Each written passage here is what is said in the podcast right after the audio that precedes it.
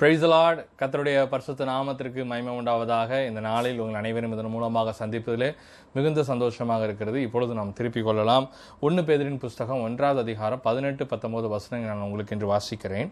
அழிவுள்ள வஸ்துக்கள் ஆகிய வெள்ளினாலும் பொன்னினாலும் மீட்கப்படாமல் குற்றமில்லாத மாசற்ற ஆட்டுக்குட்டி ஆகிய கிறிஸ்துவின் விலையேற பெற்ற இரத்தத்தினாலே மீட்கப்பட்டிருக்கிறீர்கள் என்று அறிந்திருக்கிறீர்களே என்று வேத வசனம் சொல்கிறது.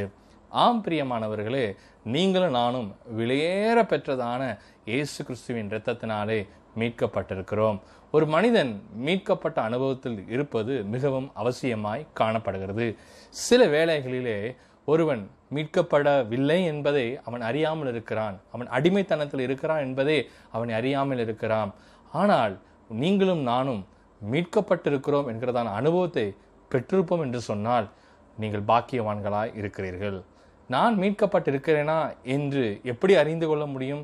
வேதம் சொல்லுகிறது, யோவான் 8ஆம் அதிகாரம் 34ஆவது வசனம் சொல்லுகிறது, இயேசு அவளுக்கு பிரதியுத்தரமாக, பாவம் செய்கிற எவனும் பாவத்துக்கு அடிமையாக இருக்கிறான் என்று மெய்யாகவே மெய்யாகவே உங்களுக்கு சொல்கிறேன். ஒரு மனிதன் பாவம் செய்வான் என்று சொன்னால் அவன் எப்பொழுதும் பாவத்திற்கு அடிமையாக இருக்கிறான். அதிலிருந்து அவனுக்கு மீட்பே இல்லை என்றுதான்.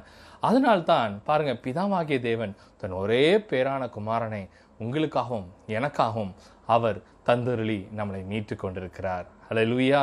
ஆம், ஒருவன் பாவத்தில் இருப்பான் என்று சொன்னால் நீங்கள் மீட்படைய வேண்டியது அவசியமாக இருக்கிறது. ஆனால் நான் பாவம் செய்கிறேனா என்பதன் அறிவு வேண்டுமே. அநேகர் அதை அறியாமல் இருக்கிறார்கள். தான் பாவத்தில் இருக்கிறேன் என்று அறியாமல் இருக்கிறார்கள். தான் செய்வது பாவம் என்று தெரியாமலும் இருக்கிறார்கள். சிலர் தெரிந்தும் துணிகரமாய் செய்கிறார்கள். வேதம் சொல்லுகிறது, ரோமர் 3ஆம் அதிகாரம் 24ஆவது வசனம் சொல்லுகிறது, இலவசமாய் அவருடைய கிருபையினாலே கிறிஸ்து இயேசுக்குள் மீட்பு கொண்டு நீதிமான்களாக்குகிறோம். அல்லேலூயா. கிறிஸ்து இயேசுவின் இரத்தத்தினாலே கிறிஸ்துவுக்குள்ளாக உங்களுக்கும் எனக்கும் மீட்பு உண்டு. ஆகையினால்தான் இயேசு கிறிஸ்துவை மீட்பர் என்று அழைக்கப்படுகிறார்கள்.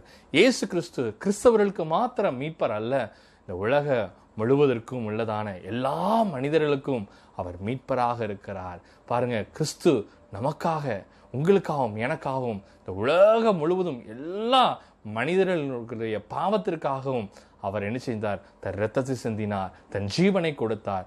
ஏனென்றால் நீங்களும் நானும் பாவத்திலிருந்து மீட்படைய நித்திய ஜீவன் அடைந்து கொள்வதற்காக இயேசு கிறிஸ்து தன்னையே ஜீவ பலியாய் கொடுத்தார். ஆம் பிரியமானவர்களே, இந்த இயேசு கிறிஸ்து தான் உலகத்தின் மீட்பராக இருக்கிறார். மனித குலத்தின் மீட்பராக இருக்கிறார். உங்களுக்கும் எனக்கும் அவர் மீட்பராக இருக்கிறார். நீங்கள் அவரை ஏற்றுக்கொண்டிருக்கிறீர்களா? அப்படி என்றால் நீங்கள் மீட்கப்பட்டிருக்கிறீர்கள். கர்த்தர் உங்களை ஆசீர்வதிப்பாராக.